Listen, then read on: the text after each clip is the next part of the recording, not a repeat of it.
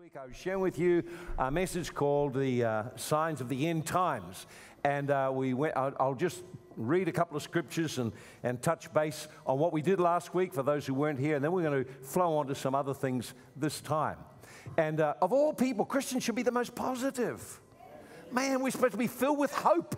Hope has to do with a great amazing future ahead of us. Yeah. And so if you look at the, the media and you look at the world, you look at all the things going on, you have every reason to feel a bit depressed or a bit down or a bit discouraged or a bit cynical or a bit disheartened. But if you look at the Word of God and what God has to say to us about what lays ahead for us, wow, we should be the most positive people of all because we, we have an insight to what's coming. Yeah. Just need to search the Word of God and find it. Let's have a look in, uh, in uh, Matthew chapter 24, and uh, we pick up the context of the message. Matthew 24, verse 1 Jesus went out and departed into the temple. His disciples came to show him the magnificent buildings of the temple. They were just amazing. And Jesus said to them, Don't you see, do you see all these things? Assuredly, I say to you, not one stone will be left upon another, everything will be thrown down. And uh, then he goes on and uh, he begins to talk. They cut, the disciples come to him as he sat on the Mount of Olives. Verse 3 disciples came privately saying, Tell us, when will these things be? What will be the signs of your coming in the end of the age? Asking virtually two questions. When will the temple be overthrown, and what will be the signs of the end times? And Jesus answered and said, Well, take heed, no one deceives you. The first thing he warns at the possibility of deception. We'll touch that again a bit later. You'll hear of wars and rumors of wars. See, you're not troubled. These things must come to pass. The end is not yet. For nation will rise against nation, kingdom against kingdom. There'll be famines, pestilence, earthquakes in various places. These are just the beginning of the sorrows. This is the beginning of like a childbirth. And he says they'll deliver you up to tribulation and kill you, be hated of all nations for my name's sake. Many will be offended and betray one another and will hate one another. There'll be false prophets will rise up and deceive many. And because lawlessness will abound, the love of many will grow cold. But he who endures till the end shall be saved. Notice he's warning about deception and his encouragement of the need to persevere in our faith and our journey. He says, For the gospel of the kingdom will be preached in all the world as a witness to all the nations, then the end will come. Now, just uh, as we start, I just want to just, just go back to a couple of the things uh, that we touched on last week, and we shared uh, just and talked a little bit about the massive global shifts that are taking place, where we're living in a time when there's massive global changes occurring. And uh, America has, has, been a massive power in the earth for, for as long as I've been alive. And now you find out its power is weakening. There's all kinds of turmoils going on. And so uh, people get a bit anxious when they see what's happening in the world. We see the, uh, the, the impact of the, uh, the, the current, uh, um, uh, the, the, the war, 9 11 war, that, uh, that attack, that caused a change in the world. There were other things that have happened since then. Of course, now this COVID uh, and the SARS that went before it have caused an upheaval that we can't be so sure everything's going to carry on like we expect. So mostly we carry on and expect everything to be unchanged. And then when something like this comes and your whole world is shaken, many people become fearful and anxious. And so uh, there's, of course, yet a coming economic uh, issue going to come. Funny, after I preached this message last week, I opened up one of my news feeds that I look at, and here it had Rumors of Wars was the title and it talked about what's uh, the looming war between Pakistan and China, and then other wars in other places that are happening around the world. So if you look at the headlines, you'll start to see many of the things that we talked about. How many read about the, uh, for example, the plague of locusts that's going around, and uh, it's, it's of, a, of a size unprecedented. The, the, these plagues of locusts are so big they cover 100 square miles. That's just full of billions of locusts and they're in, uh, in, uh, in, in, Africa and then also up into some parts of Asia as well. So when you have that kind of plague come, then you have after it famine. So anyway, so we see those things in Jesus uh, in Jesus statements. So anyway, the things we looked at was that one, number one, there were global shifts taking place, and there were more to come. Number two, we saw that God is in control, that God has the beginning and the end worked out, and He has all things under control. That doesn't mean events in the earth are under control. It means in the bigger plan, God knows, and nothing is taking Him by surprise. Then we go on, and we saw then that Jesus uh, revealed signs to watch out for.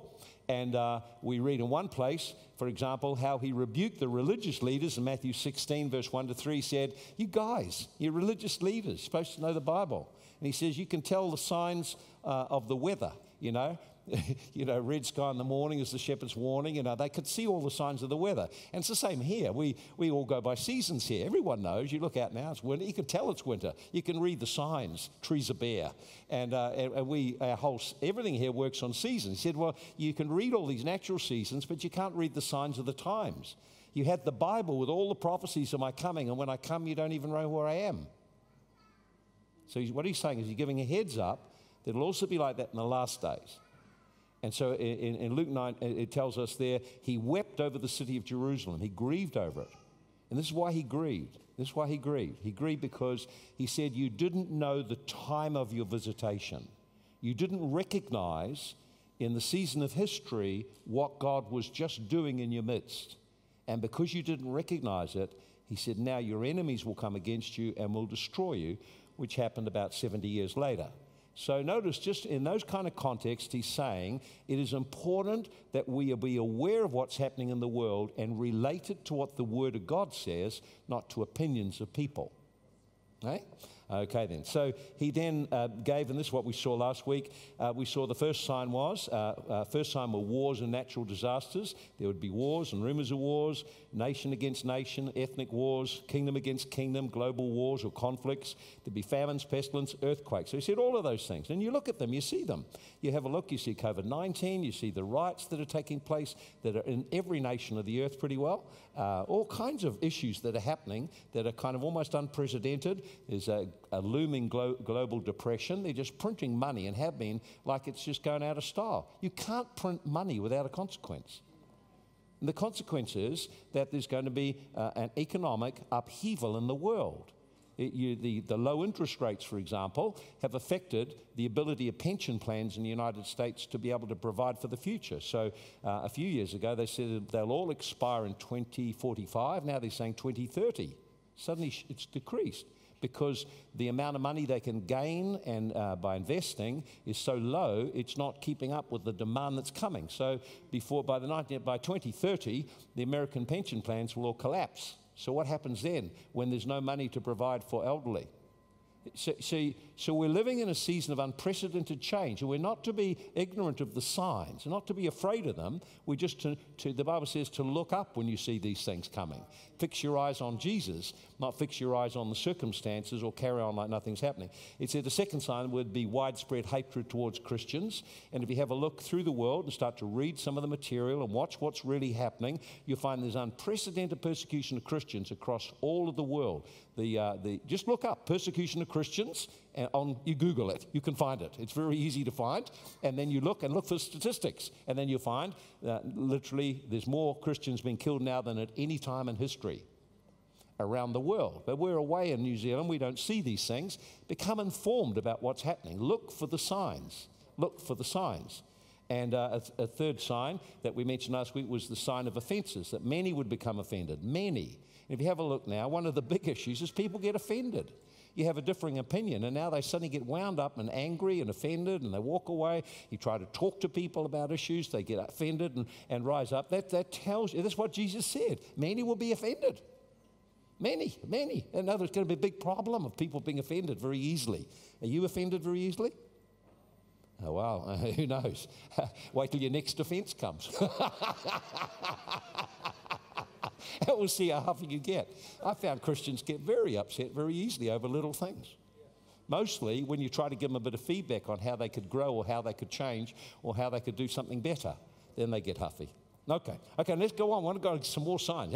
Interested in some more signs? Because here's another one. Here's the next one I want to go. The fourth sign is there'll be many false prophets. Verse 11 Many false prophets will arise and deceive many.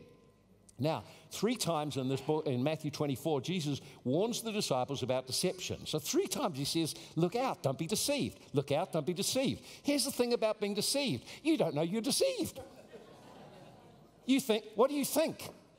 I'm right. They're wrong. That's what happens when people are deceived. So he warns three times. Now, if Jesus tells you something once, it's good to listen to. Twice, now he's really getting attention. Three times, he's saying, This is a big issue. Deception, believing you're right when you're wrong. And uh, of course, there's a remedy for that. So he then says that there'll be lots of false prophets. And uh, false prophets essentially draw people to themselves and not to God. So if I just take away the word false prophet and I just use instead people that are very spiritual, that draw people to themselves rather than building them to the kingdom of God and Jesus, that would be a false prophet. See? And so they appear very spiritual, had encounters, all kinds of things perhaps. But what are they drawing people to? And there's some distinct signs. So a false prophet will draw people to themselves, not to God and His Word. And the message that they have will lack the essence of the gospel repentance and a changed life. So, if prophetic messages are all about all the great things that'll happen and don't call you to repent and to transformation, something's essentially missing at the core of it. The prophetic messages always have a change, or put it this way, admit you were wrong and turn to what's right so God can bless you. That's what repentance means. I was wrong. I turn around now, this is what God says. This is right. I'll, I'll follow that. You understand? So, so repentance is called a foundation for your faith. In other words, it's something you don't just do once, you continue to do all your life. Every time you realize from the Word of God you're wrong, God, I'm wrong, I ask you to forgive me. I turn around and now I embrace your truth and walk in your truth. That's what repentance is. It's a change of heart, change of way of thinking. See?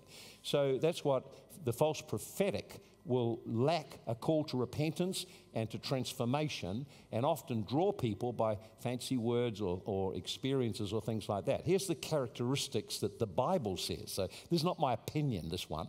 This is exactly what God says in His Word characterizes people who move in a false prophetic.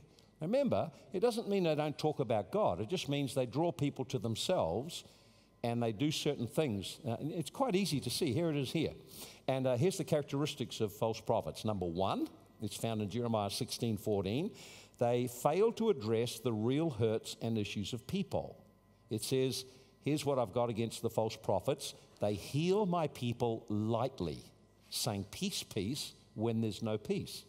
So, no, to heal lightly means they talk about external things but don't address the real need for heart change and this is one thing we've been passionate about since we've been here, is your need for, and our need for heart transformation. So they fail to call people to repentance and transformation. The message is one of, you'll be okay. God loves you. God's going to bless you. Everything will be fine.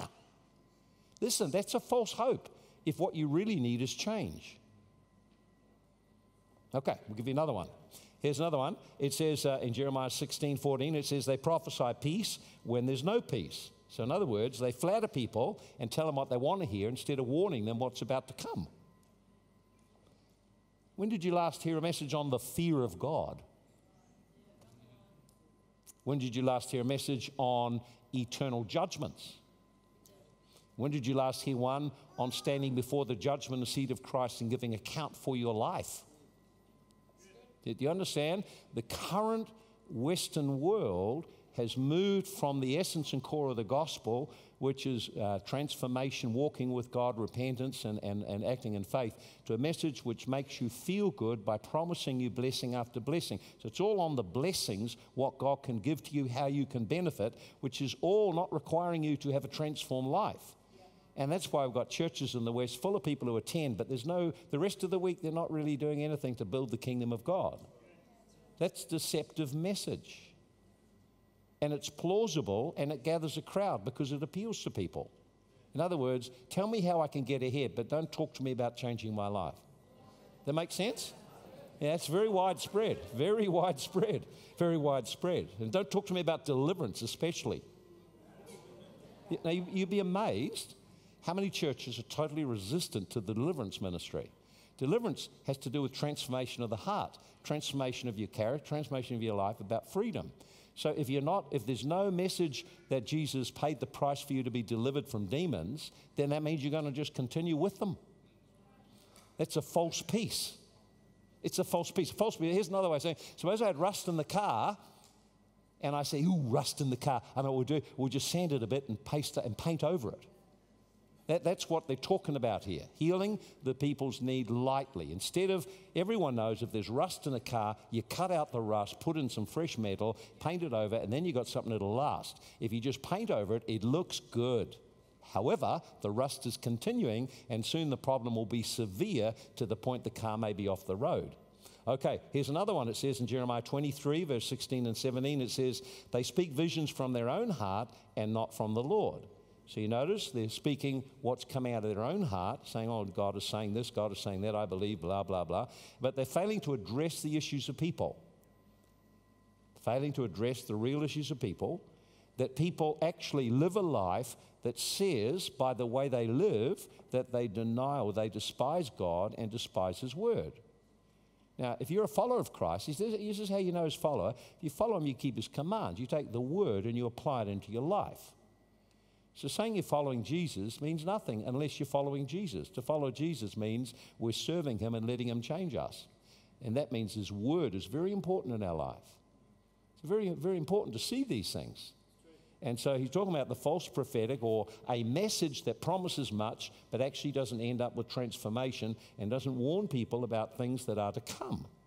Like if I told you, for example, that you had 24 hours and you were going to finish your life on earth and stand before God, and every detail of your life would be before Him to see what you qualified for for eternity, what would you go home and change? And that tells you where you're living. So we're to live with eternity in mind all the time. And then it's not whether anyone's watching me. I'm always under the eye of the Lord and I'm always living to please Him. So, how I do marriage, how I do family, how I do finances, how I treat people, how I relate to people, how I build my life and priorities is all got one fundamental thing. I've got an audience of one I'm trying to please every day of my life, in every moment.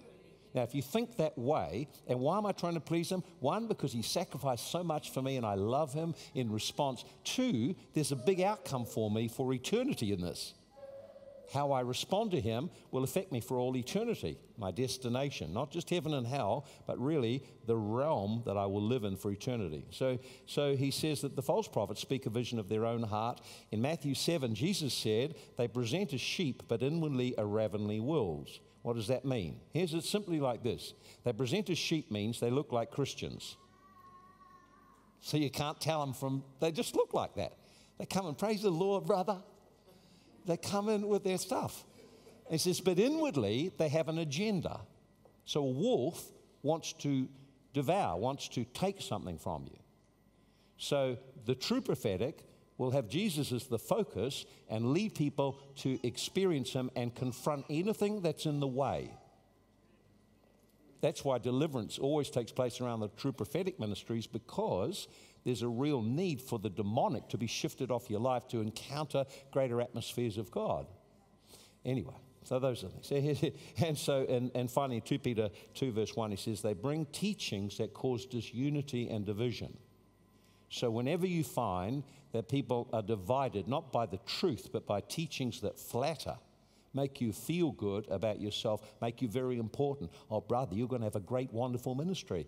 Well, here's the thing God calls everyone to greatness. There is a path you take, it's called humility and serving.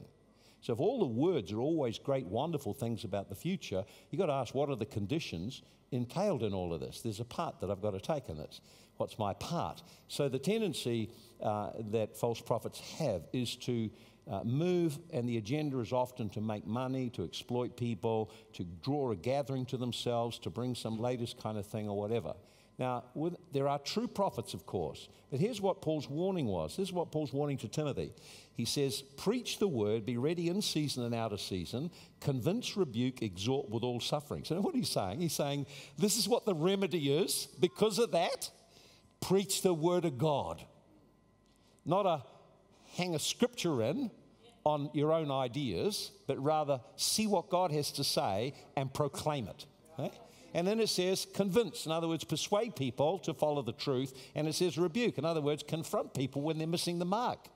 You don't get a lot of that these days because people are all afraid they'll upset someone. But If they're wrong, they're wrong. Tell them they're wrong. Then you're doing them a favor, you're showing you love them.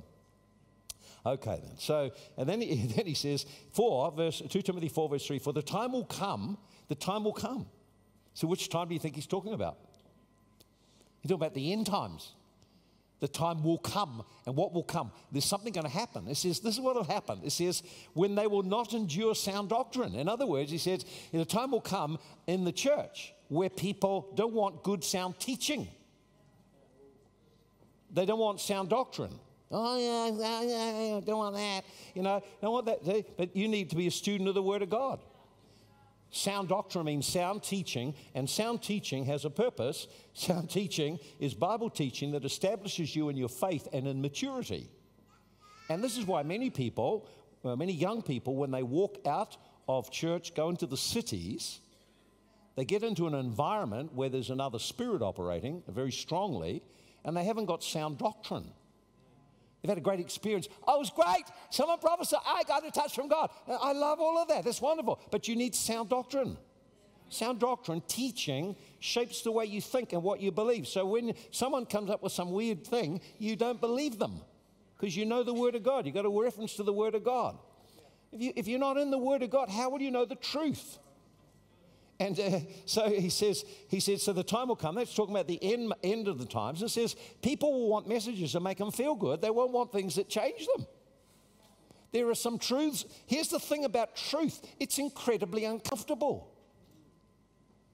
And so you, we're, we're in an age where there's this thing of tolerance.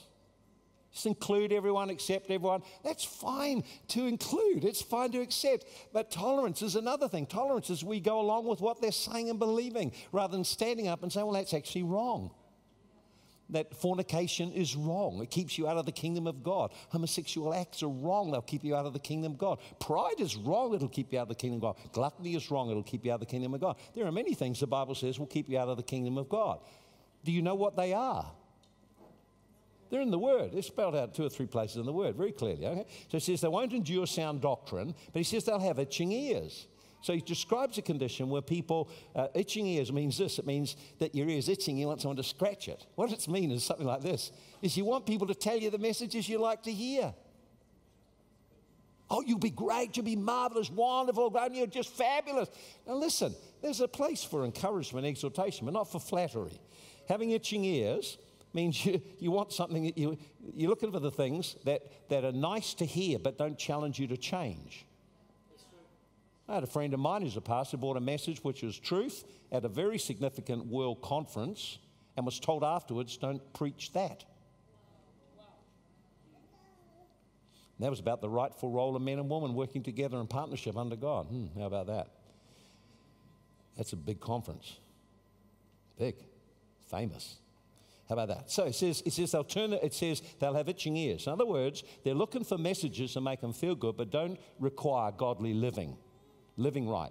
Okay? And here's the next thing it says they'll turn away their ears from the truth. So if you're not going to incline your ears to the truth, uh, then you'll turn your ears away to something else. So here's the only thing that keeps you from deception having a love for truth. A love for truth. I love the truth. And if I'm wrong, I'm wrong. Tell me the truth. See, that's what keeps you from being deceived. Uh, you all know people. You look and think, you really, you're not in touch with what's going on, you know. Someone needs to tell you something. Well, maybe you're that person. You've got anyone can tell you things. That's why we have a body of people to be part of. Because maybe you can hide in a big crowd, but in a small group you get there, you can't pull off your junk in that small group. They all see who you are. They say, come on, cut that out. That's why small groups, small groups are a great chance to grow. You're kind of connected and relationally, and you can't pull the wool over everyone in a small group. And if you're dominant and bossy, either you go or the group just breaks up because of your bad influence. So someone in leadership needs to tell you, listen, don't do that. It's not all about you.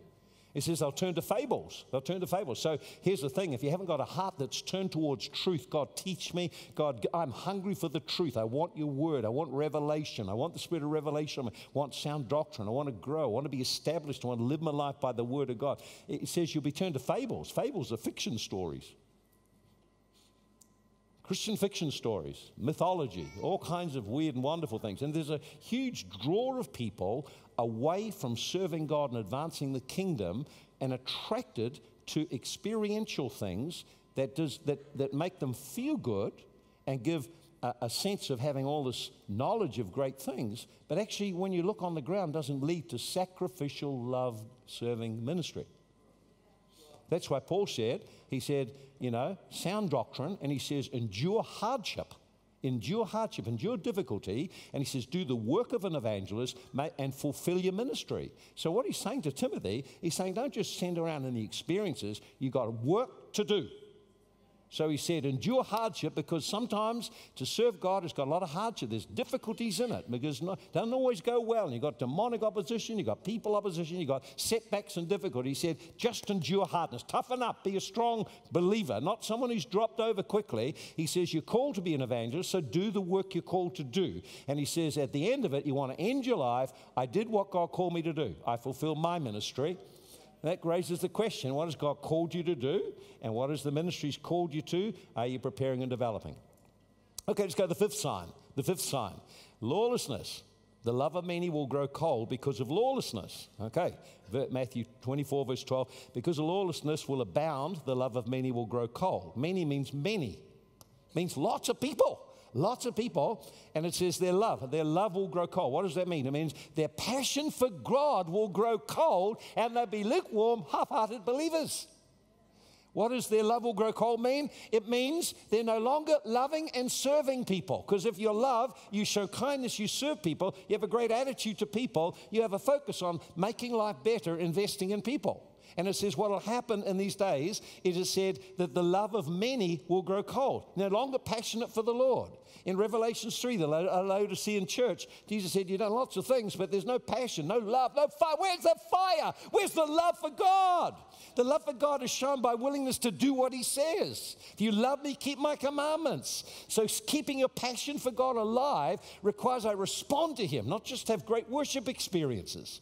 You got, you got to ask yourself Am I coming along and someone else is providing an atmosphere for me to be charged up? Or am I living a life where I'm constantly being recharged because of my own walk with God? My personal intimacy with Him. You can't live off someone else's experience. They encourage you, they bless you, they help you, they keep you going, but you can't live off it. So that it says, it says the reason the passion will go is because iniquity will abound. So, what do I mean by iniquity?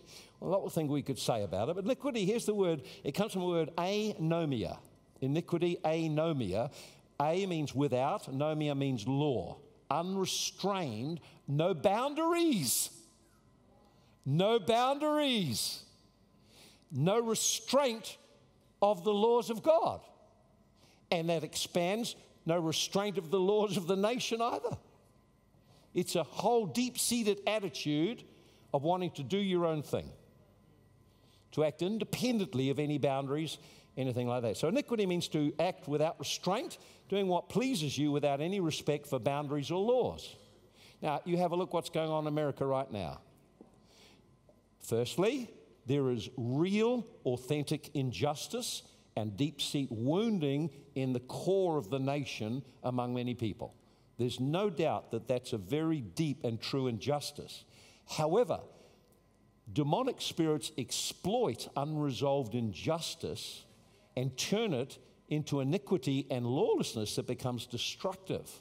So it's one thing to raise a voice and to challenge the system and to want to change the system. It's another thing to enter into wanton destruction. It's, it's a spirit. It's a spirit that gets on people and they don't even know what's going on. They do things that they, they, they violate the laws of God. They show contempt for the law. They show contempt for boundaries. So, where are you at in all of this? See, often the spirit of lawlessness just shows up in the attitude towards authorities when you encounter them. So, all authority comes from God. So, even if an authority on earth misrepresents him, doesn't act well, I need to keep my heart of respect for God and his authority and not now justify rebelling against what's in front of me. Remember what the Bible says? You love God, it's demonstrated by how you treat people, while His authority, His lordship, you see it by how you respond when, a, when an authority person comes in front of you. We're not to be afraid of them, and we're not, not to disrespect and despise, we're just to recognize that's what it is. So, uh, commonly, uh, lawlessness sh- is shown by independence, by disrespect for authority, abuse of names to people in authority, criticizing them, running down. It's shown by passive rebellion or defiance. Now, if you have a look at the, the methods of raising children in the last 50 years, And I mean, I've heard some things just this last week, and I'm thinking, oh, I just want to shake them. their, their whole philosophy of parenting is never say no to the child. When the heck are they going to learn no is a part of life? When, when are they ever going to? So, what they learn is my will is more important than anyone and anyone else. You've trained them in lawlessness. So, in other words, the end time spirit of lawlessness will be deeply connected to what's happening in families and the raising of children. So that they get used to living with no restraints. You can't say no to them. You can't point out things that are wrong and change. Now, and all of that has got a rational thinking behind it, but actually it endorses the spirit of lawlessness. There are such things as boundaries, and if you teach people healthy boundaries, they learn respect for authority and fear of God. If you don't have healthy boundaries, people learn nothing can stop me. I have what I want, when I want, how I want, and I get what I want. So I throw tantrums, and parents give in. If you're a parent that gives in to your child's tantrums and gives in, lets them have everything they want when they want it, listen, you are training them in lawlessness. You are literally ruining them. Now, I tell you what, they won't respect you when, you grow, when they grow up. You will have problems later on. Now, listen, we've got a great family. I'm proud of my children. Got seven children, seven wonderful spouses, got 24 grandchildren, and there's honor and respect flows through the family. Now, there's a reason for that. It doesn't just happen. There's principles you put into family life, into raising children, building family culture, and it has to do with the fear of God and respect. So, if there's disrespect in family for those who are older, then you're going to have the spirit of lawlessness unleashed. This is a huge problem. And a lot of parents need to have a rethink what you're doing. You need to rethink what, where did you get these ideas from? Did you get them from the Word of God? Or did you, these the current things? Some of the stuff that's been current, I've been around long enough to see when they changed it from this to that and years later, they had to change it back again because they got it all wrong. But I was in confrontation back here because I said, this is the right way to do it. And then, and I thought later when I went to one of the schools and they're making this big announcement about the change, I thought, who will stand up and say we got it wrong for a whole generation of children are out there reading? Oh, don't get me going. Spirit of lawlessness. See, so, so lawlessness. You getting the idea what lawlessness is? Okay, now here's the thing where does it come from? Where does it come from? Lawlessness originated in Lucifer. It originated. That's why he got kicked out of heaven. So, if he got kicked out of heaven for lawlessness, what's going to happen to your expectation of a great thing ahead of you if you embrace lawlessness? We can't embrace lawlessness. It says in, uh, it tells us there in, um, let's see if I can find the scripture for you. Here it is Ezekiel 28 15 why he fell from heaven, iniquity was found in him. Now, here's the thing whenever you allow lawlessness to come around you, you become rebellious, independent, and either actively rebelling against authority or quietly resisting, which is the most common form among Kiwis. Say yes, but actually no. That's what Kiwis do. They're known for it around the world.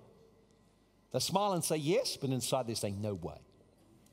And what outworks is a passive resistance, their will against someone else's will. You know, I mean, you've all seen that as a parent with a child. You tell them what to tell them to do something, and it's just a fight all the way because there's no willingness to do it it's a passive re- resisting. So here's the thing when you, when you don't understand this principle around the kingdom of God is a kingdom with order and authority, you embrace lawlessness, independence, do my own thing. Guess what kingdom you become influenced by? The demonic realm of lawlessness starts to come around your life. You can be in church and under another spirit in all your life and how you run it. And so, what you're seeing in America now, you see a spirit of lawlessness come on people, and the, the end is always the same it's destructive. It's destructive. Jesus said to, to, he said in Matthew 7, verse 23, he said, In the last days, he said, Many, many, many, many, many, many, many, many will say to me, Lord, Lord, Lord. He talked about Christians. He said, Lord, we did miracles in your name. We cast out demons. We prophesied in your name. And he will, I will say to them, I didn't know you. There's no deep intimacy and surrender to be transformed, and you're workers of iniquity. You did your own thing. You used my name, my gifts, everything I had in order to advance yourself. So the core of iniquity is an independence. I'll do what I want to do. And that's why Jesus died for our iniquity. Matthew, uh, for, uh, Isaiah 53. He says, we, we all like sheep have gone astray, everyone to his own way, my way. And he laid on him the iniquity of us all. So the connection, iniquity, going my way. The only way to be free of iniquity is through repentance and understanding the principles of the kingdom of surrender from my way, and ha- we have his way. How are we doing on all this? You know, someone probably need to hear that. You're probably thinking now, someone needs this message. I'll get, I'll get it to them. oh dear Lord. Okay, here's another one. Here's, you know, we've got time for another one. Man, I got, I got some more. I better get through these two. Here it is. So here's a sixth sign. Here's a sixth sign. He says, as it was in the days of Noah. The sixth sign is seeing in the earth things that were in existence in the days of Noah. And the seventh sign is seeing things in the earth that were in existence in the days of Lot. There they go. And uh, let me give it to what they are. Here they are. Six, it says, As it was in the days of Noah, so it shall be in the days of the Son of Man. It says that in Luke 17, verse 26. Verse 27, they ate, they drank, they married wives, they were given in marriage till the day Noah entered the ark. The flood came and wiped them all out. So, uh, so if you want to find out what was going on, you've got to look into Genesis chapter 6. And you go through a few verses in Genesis 6, verse 1 to 11, and what was happening in the days of, of, of Noah. The first thing was there was a population explosion. Now, well, you didn't realize that. So in Genesis 6 1, it came to pass when men began to multiply on the faces of the earth. So people started to multiply and fill the earth. There was a population explosion. Number two, there was widespread engagement with the occult. Widespread occult involvement everywhere. In Genesis 6 4, there were giants in the earth in those days, and afterwards, when the sons of God came into the daughters of men and bore children to them, these were the mighty men of old, men of renown. Now, I can't go into much in this. Let me just tell you what that means. It means there were some angels, they're called watchers. They were given an assignment by God to watch over men and to progressively instruct them so that there'd be revelation of technology and various other things, and man would gradually grow in their capacity to fill and, and take dominion over the earth. That says, however, the watcher angels saw that the daughters of men were beautiful. And it says, then they left their position and rank and they were involved forcibly in having sexual relationships with women. And the offspring of those are what's called Nephilim. The Nephilim were giants. They were giants. Uh, so, when you read a mythology of the great giants that they talk about, these are the Nephilim. And not only that, the giants in the land, the, the, these, these, these Nephilim, they call fallen ones, they were giants and they were very brutal, very violent and they were taking control. The whole goal was to destroy the seed of the woman, to corrupt mankind. That's why God had to wipe it all out. And then there was another eruption took place, and some of the giants ended up in the land of Canaan that Abraham went into, and they had to, when Joshua came, these are the giants they had to overcome. They were the offspring, they're not natural. They're a mixture of angelic and human. They're, they're the result of a complete defilement of a cult into the earth. So it's a, there's a lot on that, but we, we won't go into that. We need to just go to the key things. So, so the, the next thing is there was widespread corruption of the imagination and thoughts of the heart. Verse 5 The Lord saw the wickedness of man was great, every intent of the thoughts of heart of man was evil continually. In other words, there's a constant corruption in the heart and what people wanted. Here's the next one. And there was widespread lawlessness and violence.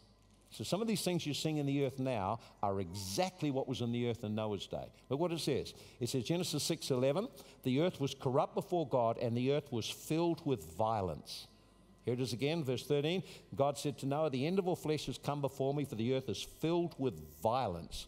I will destroy them. So, what does that mean, that word violence? It means injustice, use of force to injure people and abuse people and kill people. In the book of Proverbs, verse 4, verse 17, it talks about the wine of violence. In other words, violence becomes intoxicating and addictive to people. Now, think about this the wine of violence. The earth was filled with violence, injustice. Now, you have a look what's happening in the earth now. The, the violence is increasing. Let me give you a couple of things. You have a look in the, 20, in the 20th century, over 200 million people killed in two world wars. That's mass violence on a massive scale. Up to 300 million have been killed in the ethnic and other armed conflicts. In other words, more than in the war, the Great War, which is a world global war. What about this? 44 million in a year killed by abortion. Just look it up on the internet. You'll find, even if the information not completely accurate, there's enough reports that, that say the same thing to recognize that they estimate that there's about 44 million abortions. And it's taking the life of a child. That's violence against a child.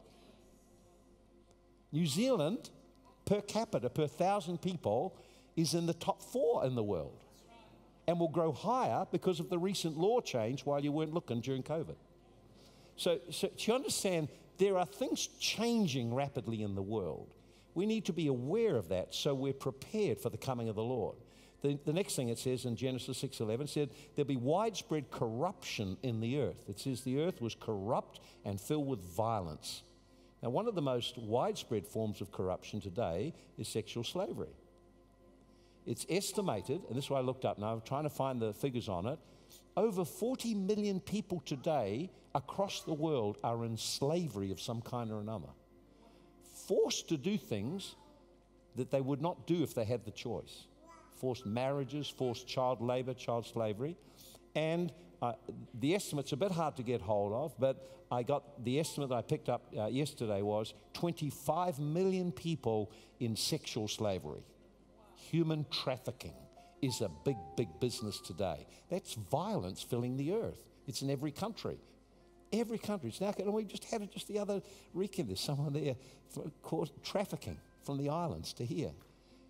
Convicted. Napier. It's close. It's not far away. It's a global issue. Violence filled the earth, and the Lord saw it.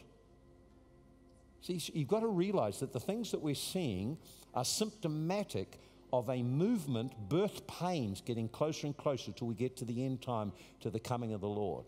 The other thing it tells us in, in the days of Noah, it, there was widespread resistance to the word of God. You find that in Hebrews 11 7, that Noah was warned by God of things not yet seen. Now get this by faith, he built an ark. Now let me just put, I'll have to, I can't go on, I'm running out of time. If I just kind of tie it in around the days of Noah. God spoke to Noah because Noah was upright and walked with him. And what did God speak to him? He spoke to him, prepare. Why would he need to prepare? He said, God says, I'm going to do something you've never seen before. He said, I'm going to do, I'm going to cause rain to come and floods to come. The whole earth will be covered with water. He said, Rain, what's rain? In other words, he's speaking of something he had never seen before. In other words, no, no one had seen it before. It had never happened. The Bible says there was a mist went up from the face of the earth that watered the land. The whole of the earth was covered with a canopy right around the whole earth. And so when he said, it's going to rain and every place you can see will be covered with water, the only way you'll escape is if you build an ark. And I'll tell you exactly how to build and what to build, and it'll be for the saving of your family. And so for 120 years, he did something very, very crazy. He was the crazy man. He was the real crazy prophet man. He was the crazy who had this idea that life would not continue the way everyone expected, that something was about to go down. He was the crazy man that laid down his life to build something that his family would survive. He was the crazy man that preached for 120 years about righteousness and getting right with God, and they mocked at him and ridiculed him. In other words, there was no love for truth, there was resistance to the Word of God. His message would have been repentance. If you don't repent, you can't be saved. Get this if they had repented, they would have come and joined him in building the ark. You're getting the picture here, isn't they? No. Now, no one knew what was coming until it came. And when it came, what were they doing? It says they were eating, they were drinking, they were laughing, they were working, they were having marriages, they were giving and receiving a marriage, they were doing everything normal. In other words, life was just going on. And then suddenly one day, something came out of the air they'd never seen before spots of rain.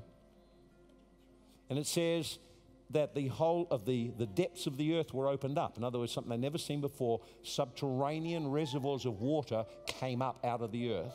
And the earth, with the heavy rain and with the subterranean waters and with the, the gradual progressive loss of all of that canopy over the earth, gradually there came, there came a point where the whole earth was flooded and everything perished except those who believed God and prepared the ark.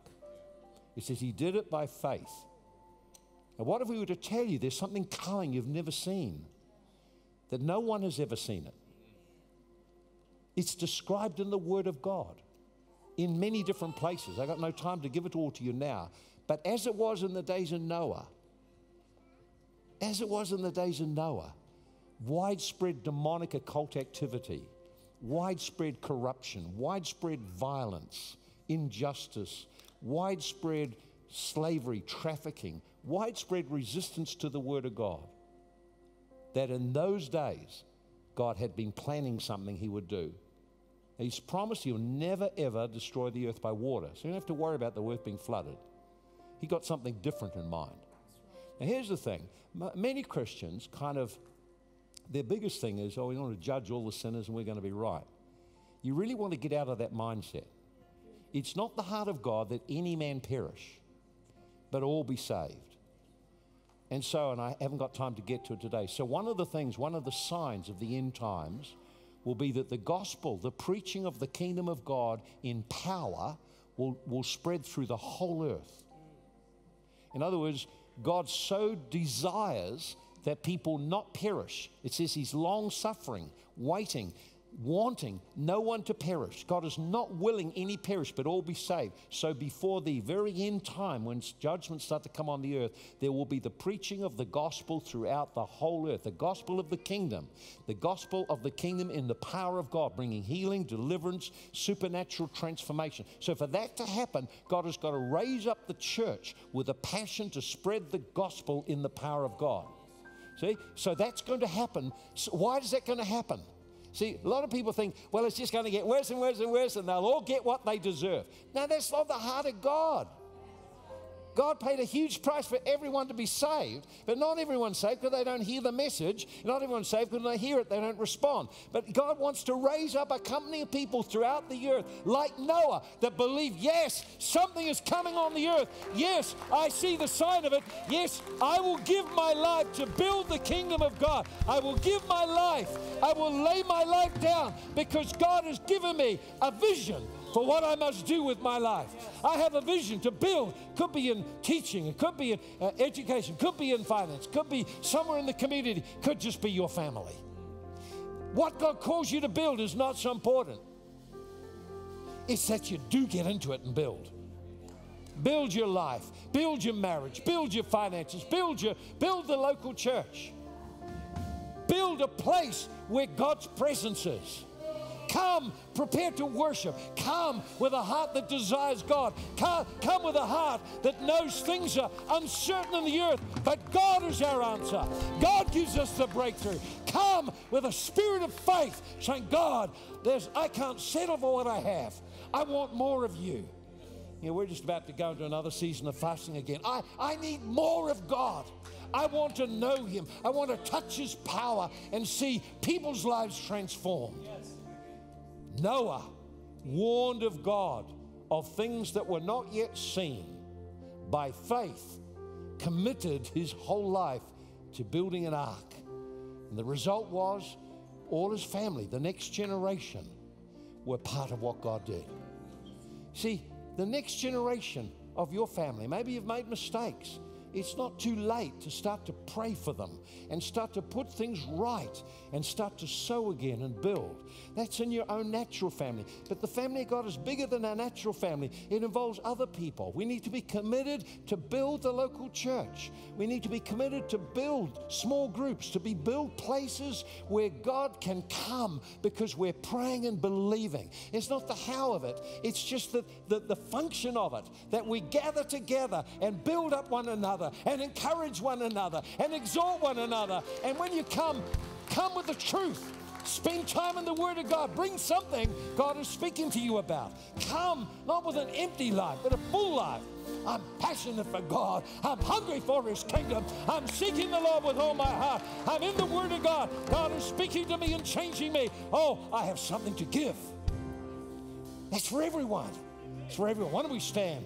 Why don't we stand to our feet right now? Come on, I want us to give honor to Jesus. He is warning us of things to come. He's saying, Lift up your eyes. Take a look. You can read the signs of the seasons. Look at the sign of the times. Look at the time you're living in. Look at the time we're living in. How exciting to be alive when the greatest things that God has planned will come into the earth. Oh, how exciting! How glorious! God's glory will be seen in the whole earth and we're called to be a part of it. Oh, we want to arise above. Come on, let's worship Him. Lift your hands to Him right now.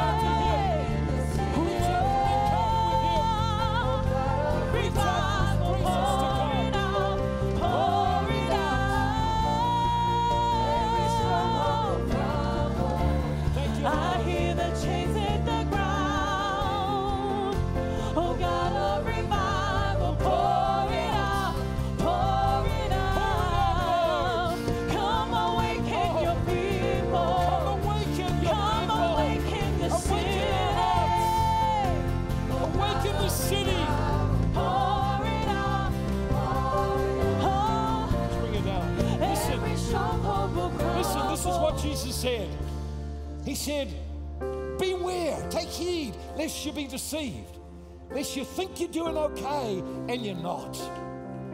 Get a love for the truth. And then as he goes through the parables, he says this I tell you, watch, pray, watch, pray, watch, pray. Build your prayer life. Build your prayer life. Build intimacy with God. Spend time with Him. He begins to tell of the parables of the servant in the house who begins to abuse the other servants, speaking of having a bad attitude to the body of Christ. He talks about the virgins who were prepared, who had paid the price of intimacy with Jesus. He talks about the faithful servants who had served faithfully. Oh my, God is telling us wake up, wake up, church, wake up, wake up. We're in end times.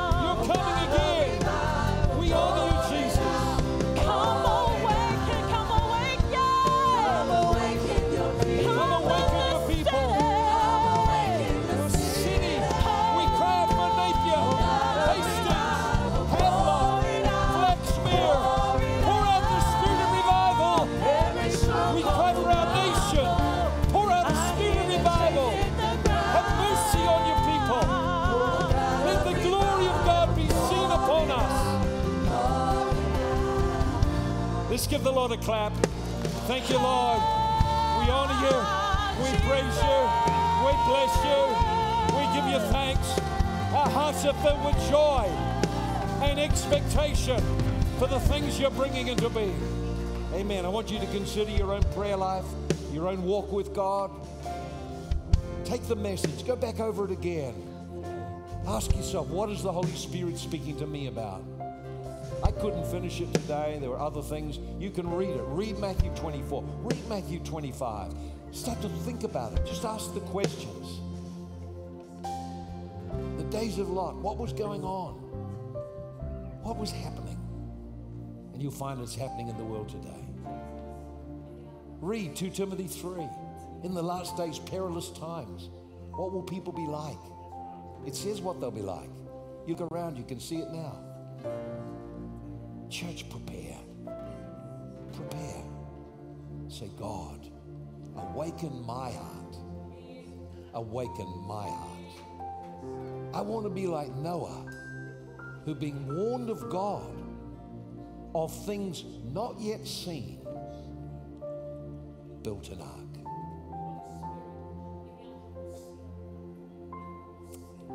Amen. There's a great presence of God here. We'll take that presence wherever you go, carry that presence out into the community. Our prayer as a corporate body is for revival in our city, revival in our region, revival in our nation. Say amen. God bless you.